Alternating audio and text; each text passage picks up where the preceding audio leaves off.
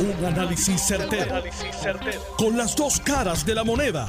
Donde los que saben no tienen miedo a venir. tienen miedo a venir. Esto es el podcast de Análisis 630 con Enrique Quique Cruz. Aquí es triste no solamente lo que hemos visto, lo que hemos sufrido y el deterioro social en que vivimos, pero no escucho a nadie, a ningún medio. Ningún medio quiere decir que es que Keisla quería ser madre, que querían que abortara. Nadie lo dice, eso es tabú. Antes uno hablaba con la gente y podía decir las cosas y expresarse, hoy en día no. Y ahora tenemos que cambiar el vocabulario que nos quieren estosigar y un diccionario nuevo de por qué es que ocurren las cosas.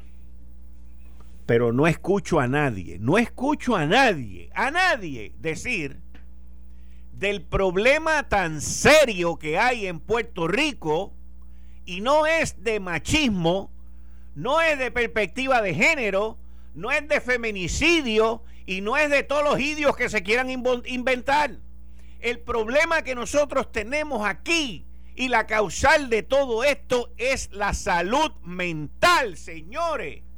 La salud mental. Tú me quieres decir a mí que un individuo mete a un ser humano en el carro, lo, lo, enciende en fuego, el otro la coge, le mete un puño, la droga, la tira por un puente. O sea, no, no. Dejen de estar vendiendo la propaganda esa y hagan las cosas con lo que son y como son. En el caso de Andrea, Andrea Ruiz, que fue al sistema a procurar que le pusieran una ley de protección que el individuo que la estaba acosando, porque aquí están los acosadores y los enfermos choretos, por esto es que esto es un problema de salud mental. El sistema le falló, como dijo el gobernador. El sistema le falló. Pero ¿dónde fue que falló el sistema? Pues yo les tengo a ustedes vía telefónica al juez a un juez del Tribunal Apelativo, Carlos Salgado Schwartz, que ha estado conmigo aquí en otras ocasiones, que yo he criticado y analizado situaciones de jueces.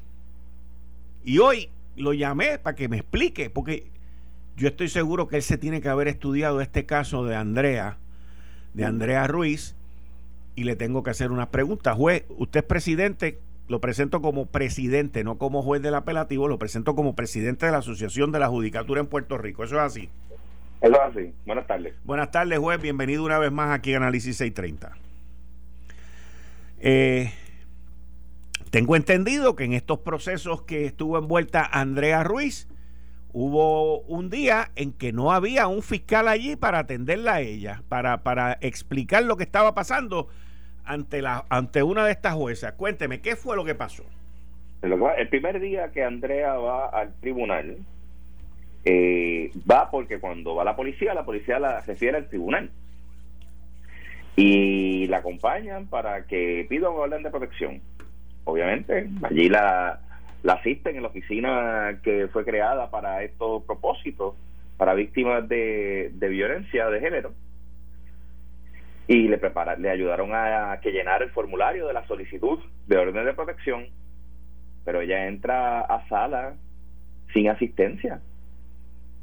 Y la jueza, al examinar el documento y las preguntas que le haya hecho como parte de su gestión adjudicativa, pues entendió que, que lo que procedía era citar las partes para una fecha posterior, para que tuviese presente el peticionado de esa orden de protección, porque recordemos que el Estado de Derecho es que se solicita, pero hay que darle el debido proceso de ley a ambas partes.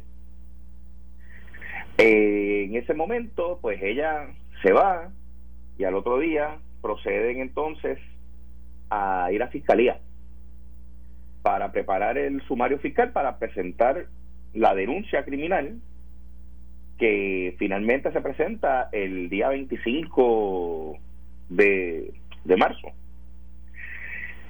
Esa denuncia eh, la terminaron de cumplimentar todos los documentos como a eso de las 5 de la tarde. Cuando llegan al tribunal, pues ya después de las 5 de la tarde, se atiende en el turno nocturno. Y se, se, se preparó el sistema, la jueza atendió el llamado que le hicieron para atender la denuncia, pero el problema es que ya sea virtual o sea en, sala de investigaciones, para una denuncia de 3.1 de ley 54, que es el, una, una de las una de los delitos que se alega eh, violó este individuo en ese momento, eh, no van representantes del Ministerio Público a acompañar a la víctima a la presentación de esos cargos. Y en el proceso de la presentación de la prueba, pues hubo ciertos contratiempos. No se configuró, a, juicio de la adjudicadora, no se configuraron los elementos de ese delito. Y pues la jueza tomó su decisión de determinar no causa. Así las cosas, ya empezamos esto el 24 de marzo, ya va por el 25 de marzo. Y citaron la orden de protección para el 31 de marzo. Pues Andrea estaba a pescar del sistema por lo que había sucedido entre ese día y medio y pues cogió y le preparó una moción a la jueza del primer día y dijo mire yo no voy a seguir a yo no voy a pedir la vista de orden de protección yo voy a desistir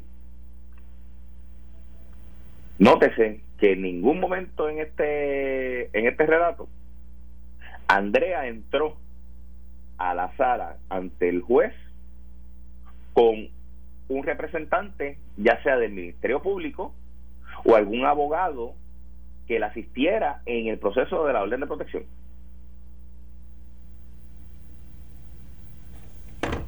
Y el individuo tenía dos convicciones. Y, eso es la otra. Eh, eh, en el proceso, cuando le presentaron la prueba a la jueza eh, de, de la denuncia, ni el fiscal ni el agente del orden público buscaron en el sistema para verificar que el caballero tenía dos convicciones previas de ley 54. Así que eso tampoco se lo dijeron a la jueza. Le voy a hacer una pregunta como representante de la judicatura, de los que se sientan en el banco a decidir si las cosas están bien o están mal. ¿De qué manera o qué herramienta adicional se le puede dar a los jueces que tienen que decidir si le ponen una ley 54 a alguien o no. Y, le, y, por, por, aquí es que viene la pregunta. Eh, yo entiendo que tenemos un problema serio de salud mental. Se hacen evaluaciones eh, psiquiátricas o, psicológicas cuando viene alguien a acusar a otro de que me está persiguiendo, de que me está acosando o de que, o de que me, me va a matar. Eso se hace. ¿O es solamente sacar mensajes de texto y grabaciones y cosas que ocurrieron? Digo, yo no estoy diciendo que eso no sea suficiente. Estoy, o sea, mi pregunta es, ¿estamos yendo a donde tenemos que ir? Bueno, eh, si hay una infracción a la, a la ley 54, si la persona está siendo víctima de violencia, ya sea física o psicológica, eh, es importante que vaya a las autoridades y que se presente la querella correspondiente y que se sometan los casos. Eh, una cosa no va eh, judicialmente con la otra. Estamos hablando de que el problema de salud mental le afecta tanto a víctima y victimario. Correcto. Pero la real, pero pero ciertamente si está cometiendo un delito se tiene que presentar la causa en el tribunal y se adjudica. Para mí me preocupa en este caso en particular que la determinación de no causa de la jueza fue el 25 de marzo de 2021. El Ministerio Público tenía 60 días para pedir una revisión de esa determinación y desde el 25 de marzo del 2021 hasta la fecha del trágico suceso de su asesinato, el Ministerio Público no hizo nada.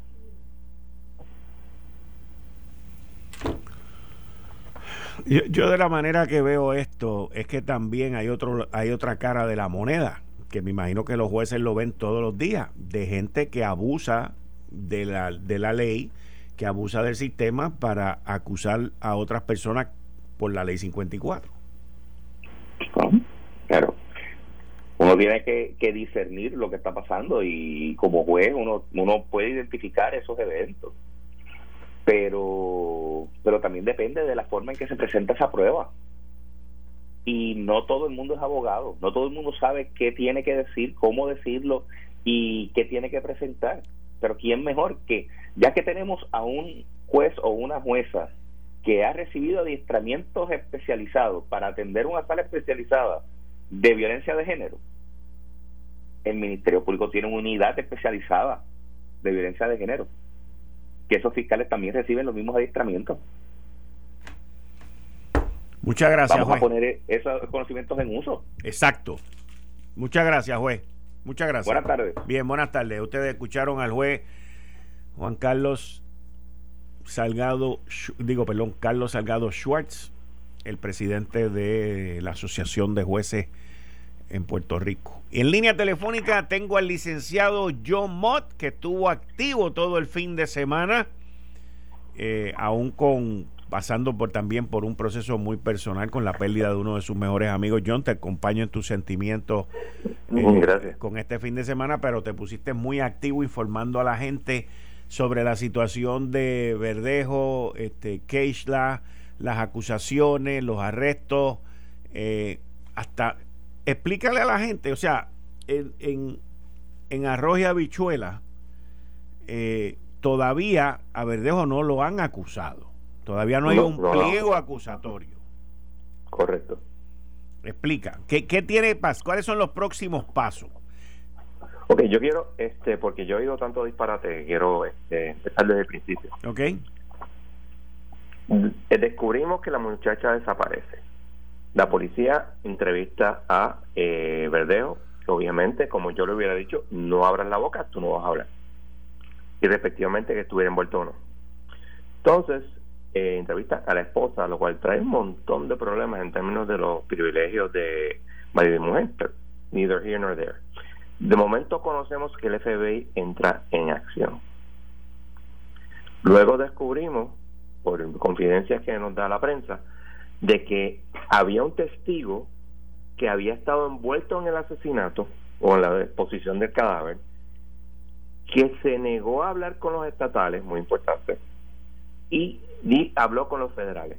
Obviamente esta persona tuvo que haber tenido algún tipo de asesoramiento, porque lo que le dijo es que, espérate, este, eh, los estatales no te pueden dar inmunidad contra carjacking, muy importante. Yo voy a hablar sobre eso después. Ese testigo lleva a encontrar el cadáver. Los lleva a encontrar casquillos, un casquillo de bala, porque acuérdate que según la declaración del, sí, en el, en Teodoro Moscoso. Exacto, hubo un hubo por lo menos un disparo y encontraron un casquillo de bala. Obviamente hay muchas otras cosas que tienen que ver con el secuestro, que es las llamadas telefónicas, etcétera. Okay. ¿Qué ocurre?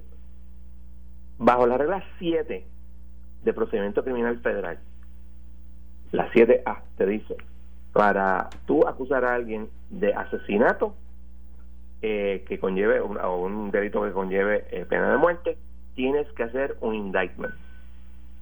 Habla también de information, pero eso para los menos graves. ¿Qué es esto de un complaint? ¿Qué fue lo que hicieron? Pues mira, es para arrestarlo y detenerlo por 30 días en lo que ellos hacen el, proceso del eh, gran jurado. Como tuviste, se llevó, lo arrestaron, se entregó de la arresta, se llevó a un magistrado, lo guardan por una noche, al otro día lo llevan, porque la regla lo requiere, lo más rápidamente posible, a donde a un magistrado federal que hace que le dice, ah, ok, mira, este, tú estás arrestado, estos son los posibles cargos. Contrario a lo que se ha manifestado, esos no son los cargos, son los posibles cargos. Lo que el, lo que el afidavit dice que tú pudiste haber cometido. Eso conlleva pena de muerte, porque esto es requerido que se haga.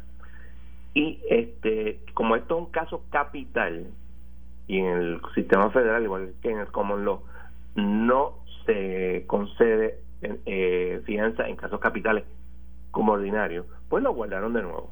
¿Ok? ¿Qué es el próximo paso? Un indictment. Lo que hacen es que eh, insaculan un gran jurado, que probablemente ya empezaron hoy, probablemente mañana lo, le presentarán la evidencia, le presentan la evidencia, al final de la presentación de evidencia el fiscal se levanta y dice, eh, por favor les pido que acusen a esta persona de estos, de estos delitos. ¿Ok? Vamos a entrar a los delitos. Carjacking. Ha habido muchas personas diciendo, ah, esto no es un carjacking para esto, pero miren, gente, lean el maldito estatuto. El estatuto lo que dice es que cualquier persona con la intención de causar la muerte o serio daño corporal tome, tome, take a motor vehicle que haya sido transportado dentro del sistema el, del comercio interestatal, bla, bla, bla, pues comete carjacking. Tú no necesitas hacerlo para apropiarte del vehículo. ¿Y cómo sabemos que lo, lo tomaron? Porque la declaración jurada de la gente del FBI dice que ellos cogieron el carro, lo llevaron hasta este carro de ella y lo llevaron hasta el Teodoro Moscoso. Obviamente ahí está el elemento del delito de carjacking. Obviamente el secuestro yo creo que no hay que ni que entrar a eso. Pero vamos a, al tercer delito que es un poquito extraño, que es el Death of the Unborn. Ese es el 18 USC 1841. Esto, para que lo entiendan, surge de un caso en California que se llama el caso de Stacy Peterson. No sé si tú recuerdas ese caso hace como más de 10 años. Esta muchacha tenía 8 meses en cinta, desaparece. Acusan al marido y lo encuentran culpable. Y de hecho lo condenaron a la pena de muerte. Él llega al caso del Tribunal Supremo de California. El Tribunal Supremo de California confirma la sentencia culpatoria, pero elimina la pena de muerte. Por detalles que no vienen al caso. Ahí el, el Congreso hace esta ley que es que cualquier persona que cometa un delito y en ese proceso muere un unborn y se define en el estatuto. Dice, este, ok, as used in this section, the term unborn child means a child in utero, and the term child in utero or child who is in utero means a member of the species Homo sapiens at any stage of development, que es muy importante, who is carried in the womb. At any stage. porque en muchos estados tiene que estar en cierto estado de gestación. En el sistema federal no. Hoy yo escuché una muy buena entrevista en, en, la estación con Leo Aldrich y eh, Frankie Rebollo, hijo, que es un, que está certificado para pena, caso de pena de muerte. Y estaban hablando de que este caso nunca ha sido interpretado, este estatuto, y es cierto, no ha sido interpretado, pero hay muchos estados que tienen estatutos similares y se ha encontrado válido. ¿Qué pasa? El punto de ellos es que hay un caso del Tribunal Supremo de Estados Unidos del 2008 que dice que tú solamente puedes eh, imponer la pena de muerte a una la, por la muerte de una persona. Entonces están implicando, y yo como abogado de defensa diría lo mismo, de que esto no es una persona, esto es un feto. Pero ahí tú tienes el estatuto obviamente vas a hacer una defensa y posiblemente llegar al Tribunal Supremo de Estados Unidos, pero ahí es donde estamos. Yo quiero señalar un par de cosas. Dime. En, hemos oído la queja, porque es una queja, de la jefe de seguridad o de la policía, quejándose que los federales cogieron jurisdicción. Yo entiendo eso, y de que puede haber protagonismo, lo puede haber. Ahora, veamos lo que ocurrió. Esta persona está presa no puede, eh, no le van a dar fianza. En el sistema de Puerto Rico estaría ya libre, porque tiene derecho a fianza. Si no lo no puede prestar la fianza, a los seis meses se le libera porque la, Constitución de Puerto Rico lo establece.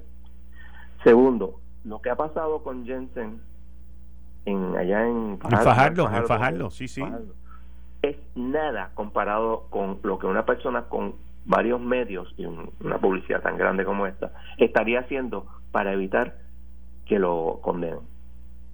Y eso no va a pasar en el sistema federal, va a ser un poquito diferente. No es que sea perfecto, el sistema federal no es perfecto, pero tiene muchas más garantías para que una persona acusada de un crimen sea encontrada culpable. Que a lo mejor es inocente, pero, pero la realidad es esa. Así que, y otra cosa que me preocupa es que los el secretario de Justicia, y volvemos otra vez, yo no estoy diciendo que los fiscales federales no estuvieran haciendo protagonismo, ya está hablando de que le va, va a acusar a, a, a, Verdejo. Recordemos que el double jeopardy, la doble exposición, aplica en estos casos no por la acusación, puedes acusar al mismo tiempo, eso no es delito, eso no crea problema, es cuando el double jeopardy attaches. Y yo tengo un caso en el primer circuito de hace como 30 años, precisamente sobre eso. Jeopardy attaches, o sea, se convierte en el problema cuando tú juramentas al jurado, si es un caso por jurado, o juramentas al primer testigo en un caso por tribunal de derecho. Okay. Hasta ese momento, tú tener dos acusaciones o tres acusaciones o 20 acusaciones idénticas no crea problema. Okay. esos son detalles y obviamente bajo el caso de, de queda te pregunto te pregunto si los elementos del delito son diferentes pues entonces no hay double jeopardy. Te, Pero, te pregunto. Y puede ser, puede ser diferente, no sabemos por qué lo acusarían, etcétera. Obviamente, esto es muy importante. John, te pregunto, John, te eh, pregunto. John, hello, John. O las violaciones a, la, a las leyes federales sobre armas. John. No aplicarían porque allí lo que hay es que si la arma es robada o está alterada o es un felon in possession, John. es una persona que está condenada por un por una felonía, pues entonces no puede tener armas y tener un arma es una violación de la ley federal. John, John. Estamos ahora en espera no me oye. de lo que pase. Puede que no sea esta semana lo del juez jurado, no lo pienso, porque vi reportes de que van a tardar como 48 horas. Licenciado John Mott. Eh, la John forense, o sea, la, el informe forense eh, llega. Eh, estás escuchando el podcast de Noti1. Análisis 630 con Enrique Quique Cruz. 5 y 33 de la tarde de hoy, lunes 3 de mayo del 2021. Tú estás escuchando Análisis 630. Yo soy Enrique Quique Cruz y estoy aquí de lunes a viernes de 5 a 7. Sigo en línea telefónica y voy a estar mañana también con él a las 5 y 30 en su segmento de 5 y 30 de la tarde todos los martes, Ley Promesa 630, pero tengo en línea telefónica todavía al licenciado John Mott eh, sobre el caso de Félix Verdejo. John, ahorita, y gracias por esperar, ahorita yo lancé un tweet eh, por, por una pregunta que hace el padre Orlando Lugo, que hace muchos años estaba conmigo aquí en el programa, sobre el deporte y qué efecto puede tener esto en, el, o el deporte haber tenido efecto sobre Félix Verdejo. Y yo recuerdo que en el año 2015 salió una película que es verdad, o sea, la película estuvo hecha con data de verdad eh, sobre los jugadores del fútbol americano de la NFL. La película se llama Concussion y fue hecha con Will Smith, que fue el que llevó este caso. Y luego la NFL recibió una demanda por parte de los exjugadores y entraron en, en darle una retribución a estos jugadores. Eh, inclusive este muchacho que era, creo que era el tight end de los Patriots, de, de, New England Patriots, creo que era apellido Hernández, que mató a un individuo en su casa y fue un reguero y una cosa brutal. Luego él terminó suicidándose. Eh, y, y, creo yo, vuelvo y repito, yo no soy abogado, pero yo veo como que una parte de la defensa, ahora que acaban de, de nombrar ahí a, a, un abogado que se llama David Ronke, que, es conocedor de estos casos de pena de muerte, eh, eh, el que se puedan ir en una defensa por ese lado por todos los golpes que esta persona ha recibido en la cabeza. No estoy justificando, no malinterpreten lo que estoy diciendo, por favor, pero estoy dando un ejemplo de algo que lo más probable puede ocurrir en la defensa y te pregunto a ti. Ok, es una pregunta muy válida y es un punto dual quiero hacer una aclaración. Por ejemplo, mañana a mí no me van a contratar, ni me pueden contratar, ni me van a contratar para un caso de pena de muerte federal. ¿Por qué? Porque para eso hay unas certificaciones que se hacen y algunos abogados la consiguen. Por ejemplo, eh, Frankie eh, Rebollo, eh, hijo, está certificado para llevar casos de pena de muerte. Es una cuestión bien particular, hay que ser bien cuidadoso, etcétera, etcétera, etcétera. Y eso no lo puede hacer todo el mundo. ¿Ok? Habiendo dicho eso, lo que tú estás hablando se llama diminished capacity. Para tú poder eh, ser encontrado culpable de algo, tienes que tener una intención específica de, de causar el daño. Y esa intención tiene que estar atada a que tu capacidad mental llegue a eso. ¿Ok? Eso está, uno, en el asunto de la responsabilidad. O sea, te encuentro culpable o no. Y dos, si te encontré culpable, es eso un atenuante para que no te encuentre, eh, no encuentre pena de muerte en tu caso. Claro, la jurisprudencia te dice que hay un heavy burden. O sea, tú tienes que hacer una prueba bien seria. Tiene, eh, cuando tú estás hablando, por ejemplo, de, los de los jugadores estos, tú tienes que demostrar que hay evidencia de daño neurológico. Y eso es bastante científico. O sea, tú tienes, tú, tú tienes este, eh, partes del cerebro donde tú ves una concusión aquí, una concusión allá, etcétera, etcétera. Eso es físicamente comprobable con un montón de test específicos que hay. Y si lo ha, y si la prueba está, es un punto a favor. Si la prueba no está, es un punto en contra. O sea, tienen que tener cuidado con eso. Sí, sí, sí, sí. Me refiero en específico al jugador eh, Aaron Hernández. Exacto. Que, que mató a un individuo allí en, en su casa. Creo que más de uno, creo que fue más de uno. Sí. Pero... Y, y, tienes toda la razón en ese punto. Bueno, vamos a ver, vamos a ver este cómo continúa esto. Y muchas gracias. Mañana estoy contigo a las 5 y 30 de la tarde. John Mott. Ok, no hay problema. Cuídate. Bien, gracias. Bueno, ahí ustedes escucharon a John Mott. Seguimos mañana con otros temas con él, como lo hacemos todos los martes a las 5 y 30. Pero me acordé de ese caso de Aaron Hernández, como quiera salió culpable, lo sentenciaron y, y luego él se suicidó. Pero no, no sé, le, les traigo ese punto. Miren, hubo un evento este fin de semana que pasó por debajo de la mesa en términos mediáticos, en términos mediáticos.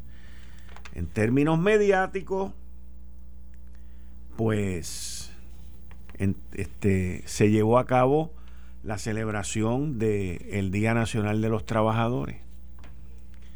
Y no, no hubo medio que cubrió las marchas, los bloqueos y todo lo que hicieron. Los sindicatos y algunos líderes sindicalistas han llegado al punto tan y tan y tan ridículo de decir que todos los medios se confabularon para cubrir que todo este revolución, bueno, yo no lo quiero ni repetir porque es tan bochornoso solamente el pensar ese tipo de cosas. Estoy con Ronnie ahora, voy. Que es ridículo pensar eso. Cuando la isla completa estaba pendiente de conseguir el cuerpo de Keishla y todo lo que estaba pasando aquí. Pero que el que no lo hayamos visto en los medios no significa que existe esa situación. Y en la Autoridad de Energía Eléctrica lo que tienen es un bollete montado con esas cartas, señores. En la Autoridad de Energía Eléctrica el desastre continúa. Y van encaminados a agrandarlo, a hacer un combo agrandado desastroso en la Autoridad de Energía Eléctrica. Porque lo que ocurrió este fin de semana, el Día de los Trabajadores, fue motivado por las famosas cartas, por los cambios y por la manera como han manejado esto. Y lo han seguido manejando. Hoy el gobernador se reunió con el comité Timón, no sé a qué, porque las declaraciones de Larry Selhammer fueron contundentes en el fin el viernes pasado. Y es algo que que va encrechendo aunque no haya salido en los medios. Como todos los lunes, estoy aquí con Ronnie Jarabo. Ronnie, buenas tardes, ¿cómo estás? Buenas tardes, Quique, ¿cómo estás? Un placer estar contigo y saludar a todos tus oyentes. Oye, eh, estás entrando a las y 40, nos tenemos que ir en 10 minutos, pero si tú te puedes quedar después de las 6, 10 minutitos más, pues te lo agradezco porque tengo varios temas que discutir contigo. Lo que usted diga, siempre a sus órdenes. Quiero empezar eh, contigo en específico con el fallecimiento de don Carlos Romero Barceló. Es alguien a quien tú conociste bien, laboraste mucho tiempo con él y, y me gustaría unas expresiones tuyas y a los que nos escuchan sobre don Carlos. Y si me puedes incluir una anécdota, pues te lo agradezco, porque tú eres un hombre de mucha memoria también. Carlos Romero Barceló fue, sin duda alguna, uno de los grandes políticos puertorriqueños del siglo XX, una figura que compartió la cima, la cumbre política con su amigo y rival, amigo y adversario, Rafael Hernández Colón, que por esos misterios de la existencia falleció el mismo día que él, dos años antes. Ese 2 de mayo del 2019 y 2 de mayo del 2021, que fue el día en que se enterró hace 41 años a Luis Muñoz Marín en Barranquita, 2 de mayo de 1980. Eh, pues parecería que no solo fueron amigos en la última, eh, en la primera parte, porque mucha gente piensa que siempre fueron contrincantes y adversarios, eh, y había unas diferencias insalvables en, en ideología y en aspiraciones partidistas y compitieron uno contra el otro en el en el 76 en el 80 y en el 84 eh, pero temprano cuando ya eh, Carlos iba a ser alcalde de San Juan y Rafael había dejado de ser secretario de justicia hasta le alquiló la casa de San Juan a Carlos Romero Barceló y me consta porque fui testigo en esa última etapa ya eh, después del, del, año 2000 cuando Carlos eh, terminó sus ocho años de comisionado residente. O sea que fue ocho años alcalde de la capital alcalde de San Juan ocho años gobernador unos cuantos años senador y después ocho años de comisionado residente. Fue presidente de la Liga de, de Ciudades de Estados Unidos cuando era alcalde de San Juan. Y antes de eh, fundarse el PNP, ya era un activista a favor de la estadidad porque siempre fue un guerrero a favor de la estadidad uno de los fundadores del movimiento cívico Ciudadanos Pro Estado 51, que en los años de los 50, cuando los estadistas eran una, una minoría, de hecho en el 52 el PIB sacó más votos que el Partido Estadista, eh, en los años 50 ya existía eh, esa entidad cívica y repartía calcomanías que se pegaban en los cristales de los carros con una estrella respaldando el Estado 51. Después, en el año 67, cuando se divide el Partido Estadista Republicano presidido por Miguel Ángel García Méndez, eh, Carlos Romero Barceló es uno de los que abandona la convención del partido donde se ha decidido no participar en el plebiscito de 1967 y abandonan el salón siguiendo a don Luis Ferré, este grupo que fundó Estadistas Unidos, que fue la entidad que representó la estabilidad en aquel plebiscito del 67 y sacó 34%. O sea que tuvieron eh, un resultado mucho mejor de lo anticipado y un año después se fundó el PNP que ganó las elecciones del 68 porque el Partido Popular se dividió. Don Luis Ferré ganó la gobernación por 23 mil votos. Carlos Romero Barceló triunfó en San Juan en un triunfo espectacular por 36 mil votos. Eh, luego, en el año 76, ya siendo presidente del PNP, eh, es el aspirante a la gobernación y en aquel momento recuerdo que se dio una situación eh, interesante en que algunos empezaron a respaldar a don Luis Ferré para que volviera a competir por la gobernación que había perdido en el 72 por 95 mil votos contra Rafael Hernández Colón. Y Carlos dijo, muy bien, vamos a primaria. Y entonces, naturalmente, pues don Luis Ferré no iba a ir a primaria con Carlos Romero Barceló y el candidato fue Carlos Romero y triunfó. En el 80, cuando ya se había dado la situación del Cerro Maravilla y comenzó a demonizarse la eh, figura de Carlos Romero Barceló, gobernador incumbente entonces, eh, perdió la mayoría en las cámaras legislativas, pero retuvo la gobernación por tres mil votos, poco más de tres mil votos. Y en el 84, Contra Viento y Mareas, ese es un título de un, de un libro de Hernández Colón, irónicamente, pero Contra Viento y Mareas, contra Hernán Padilla, se dividió el partido, lo abandonó y fundó el Partido de Renovación Puertorriqueña junto a Ángel Viera Martínez y muchos otros. Compite contra Hernández Colón otra vez y pierde la gobernación por 57 mil votos. El Partido de Renovación obtuvo más de 60 mil votos para su candidato a gobernador Hernán Padilla. Y esa es la famosa coyuntura en que le preguntan a Romero Barceló eh, sobre la derrota. Y él contesta, derrota. ¿Qué derrota? Y, siempre dejan la cita ahí, y la cita completa es derrota. ¿Qué derrota? Esto fue un revés electoral. O sea, no es lo mismo si uno le añade esa última línea porque algunos piensan que él estaba diciendo, no, si yo no perdí, estaba negando la realidad. No es verdad.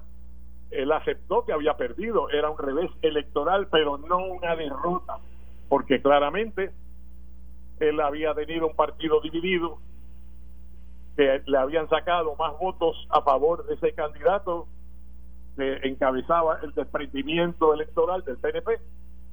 Había sacado más votos que la ventaja por la que él perdió y que este guerrero por la estabilidad que nunca se rindió en la defensa de sus causas y que siempre argumentó que no se podía renunciar los derechos políticos fundamentales del pueblo de Puerto Rico a cambio de privilegios contributivos, refiriéndose a la exención contributiva federal que se encarnó aquí en las fábricas 931 y 936 después del año 76.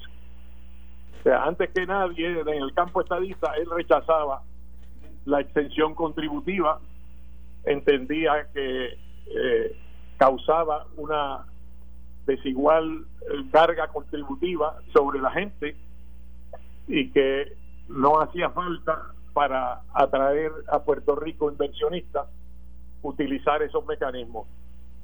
Le impuso contribuciones, de hecho, a estas compañías exentas eh, y además eh, propulsó que se añadiera el concepto igualdad al tema del eh, el lema del Partido Nuevo Progresista, que como tú sabes es estabilidad, seguridad y progreso. Sí, él, quería cambiar estabilidad por igualdad. Sí. El partido decidió no cambiarlo, sino añadirlo. Añadirlo, eso sí. Adicionarle igualdad al lema estabilidad, seguridad y progreso. Así que Carlos Romero Barceló deja un vacío en el movimiento estadista que será muy difícil llenar por las personas que están ahora. Ya, pues luego de luchar contra múltiples dolencias, pues su cuerpo no aguantaba más. Yo creo que cualquier otro se hubiera muerto hace bastante tiempo. pero él luchaba y tenía un apego a la vida y una alegría de vivir, eh, un calor humano que siempre proyectó en sus campañas eh, y en su modo de relacionarse con la gente cuando otros políticos iban sentados en el asiento de atrás del carro con chofer, él guiaba su propio carro, bajaba el cristal, iba saludando a la gente, guiando, conduciendo el automóvil por, por las calles del condado. Esto fue el, podcast de Notiuno. Análisis 630 con Enrique Quique Cruz. Dale play a tu podcast favorito a través de Apple Podcasts, Spotify, Google Podcasts, Stitcher y notiuno.com.